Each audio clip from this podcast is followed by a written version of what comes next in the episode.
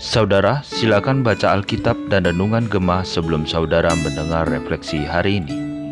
Shalom, selamat pagi Bapak Ibu Saudara yang terkasih di dalam Tuhan kita Yesus Kristus. Berjumpa kembali dalam refleksi Gemah hari ini. Bapak Ibu sebelum kita merenungkan kebenaran firman Tuhan, mari terlebih dahulu kita berdoa. Tuhan Yesus kami bersyukur untuk segala kebaikan dan cinta kasih-Mu kepada kami. Terima kasih ya Tuhan untuk kekuatan kesehatan, pemeliharaanmu bagi kami maupun keluarga kami. Dan saat ini ya Tuhan, biarlah kami memulai hari ini di dalam kebenaran firman-Mu untuk hidup seperti yang Kau mau ya Tuhan. Berkati kami semua, terpujilah namamu. Dalam nama Tuhan Yesus kami berdoa. Amin.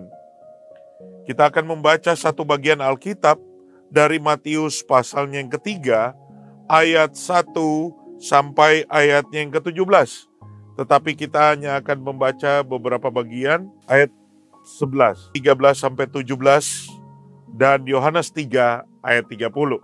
Ayat 11. Aku membaptis kamu dengan air sebagai tanda pertobatan, tetapi ia yang datang kemudian daripadaku lebih berkuasa daripadaku dan aku tidak layak melepaskan kasutnya ia akan membaptiskan kamu dengan roh kudus dan dengan api. Ayat 13. Maka datanglah Yesus dari Galilea ke Yordan kepada Yohanes Pembaptis untuk dibaptis olehnya. Tetapi Yohanes mencegah dia, katanya, Akulah yang perlu dibaptis olehmu, dan engkau yang datang kepadaku. Lalu Yesus menjawab, katanya kepadanya, Biarlah hal itu terjadi, karena demikianlah sepatutnya kita menggenapkan seluruh kehendak Allah dan Yohanes pun menurutinya. Sesudah dibaptis, Yesus segera keluar dari air dan pada waktu itu juga langit terbuka dan ia melihat roh Allah seperti burung merpati turun ke atasnya. Lalu terdengarlah suara dari sorga yang mengatakan, Inilah anakku yang kukasihi, kepadanya lah aku berkenan. Sampai di sana pembacaan Matius, kita lanjut dengan Yohanes 3 ayat 30 yang berkata, Ia harus makin besar, tetapi aku harus makin kecil.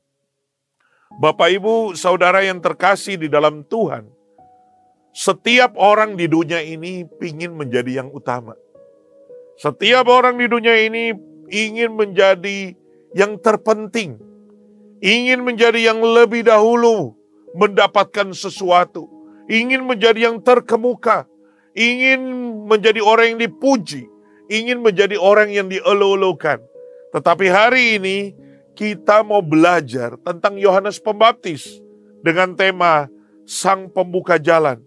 Saudara, kalau kita melihat bacaan yang kita baca ini, maka kita melihat dengan jelas bahwa Yohanes Pembaptis ini Waktu dia datang, dia tahu siapa diri. Dia mengerti betul siapa dirinya. Dia sadar siapa dirinya. Bahwa dia itu tidak ada apa-apanya di hadapan Allah. Dan kalau kita melihat di dalam Yohanes 3 ayat 30 di sana kata dikatakan, ia harus makin besar, tetapi aku harus makin kecil. Yohanes Pembaptis tahu tujuannya apa misi dia apa? Datang ke dunia ini. Yaitu dia menjadi sang pembuka jalan untuk Yesus. Nah kenapa dia berani berkata demikian? Karena dia tahu tujuan dia datang dan dia tahu siapa dirinya. Saudara, kalau kita melihat di dalam ayatnya yang ke-11, maka di sana dikatakan, "Aku membaptis kamu dengan air sebagai tanda pertobatan, tetapi ia yang datang kemudian yang daripadaku lebih berkuasa daripadaku. Saudara, menarik. Karena Yohanes tahu siapa dirinya dan dia tahu siapa Tuhannya. Dia tahu siapa Yesus, dia mengenal Yesus. Bahwa Yesus adalah Allah dan dia itu lebih berkuasa daripada dia. Sehingga dia berkata, dia yang akan datang lebih besar daripadaku.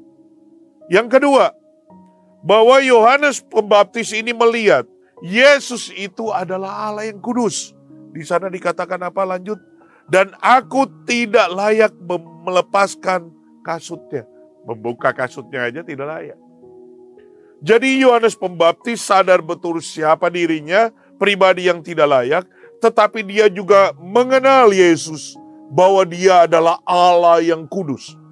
Yang ketiga, kemudian Yohanes Pembaptis juga menyadari bahwa bukan hanya dia melihat Yesus itu berkuasa, bukan hanya dia melihat juga Yesus itu adalah Allah yang kudus, tetapi dia juga melihat bahwa dirinya adalah pelayan.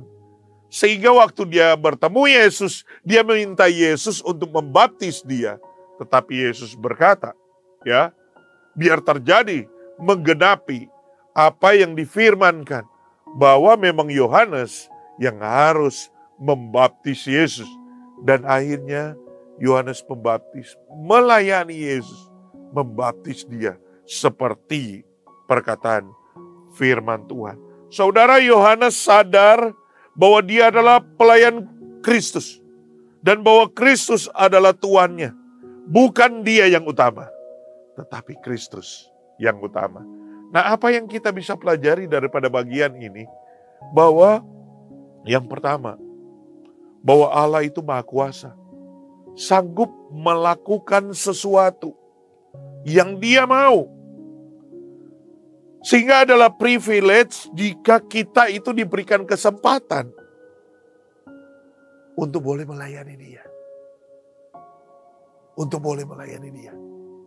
Itu adalah privilege Allah sanggup melakukan sendiri, tetapi Dia mengajak kita. Dia memberikan kesempatan kepada kita untuk boleh melayani Dia. Yang kedua, Allah adalah Allah yang kudus. Maka setiap kita tidak berlayak di hadapan Tuhan. Sehingga ketika Tuhan berikan kita kesempatan untuk melayani, itu hanya anugerah. Bukan karena kita hebat. Bukan karena kita kuat. Bukan karena kita pantas. Tidak. Kita tidak pernah berlayak. Tetapi Tuhan yang menganugerahkan kepada kita. Yang ketiga, ketika kita diberikan kesempatan dan anugerah dan kepercayaan untuk melayani dia. Ingatlah bahwa fokusnya bukan di kita. Fokusnya adalah di Tuhan. Tuhan Yesus yang menjadi utama. Sehingga Tuhan Yesus itu harus semakin besar, Tuhan Yesus itu harus semakin dikenal, dan Tuhan Yesus itu harus semakin dimuliakan di dalam hidup kita. Kiranya firman Tuhan ini boleh memberkati kita dan boleh menyadarkan kita bahwa kita boleh melayani Dia hanya karena anugerahnya dan kita melayani Dia bagi kemuliaan nama Tuhan. Amin. Mari kita berdoa. Tuhan Yesus terima kasih. Karena hari ini kami diingatkan. Belajar daripada Yohanes Pembaptis. Bahwa dia menyadari. Bahwa engkau ya Tuhan adalah Tuhan yang harus dia layani. Dan ketika dia melayani engkau. Bukan dia yang utama. Tetapi engkau Tuhan Yesus yang utama. Dan biarlah ya Tuhan di dalam hidup kami. Kami juga sama kami ini adalah pelayan yang engkau layakan, engkau anugerahkan untuk melayani. Dan biarlah engkau ya Tuhan semakin besar, semakin dikenal, dan semakin dimuliakan di dalam hidup dan pelayanan kami. Di dalam nama Tuhan Yesus kami berdoa. Amin. Tetap semangat, tetap percaya. Tuhan Yesus memberkati kita semua.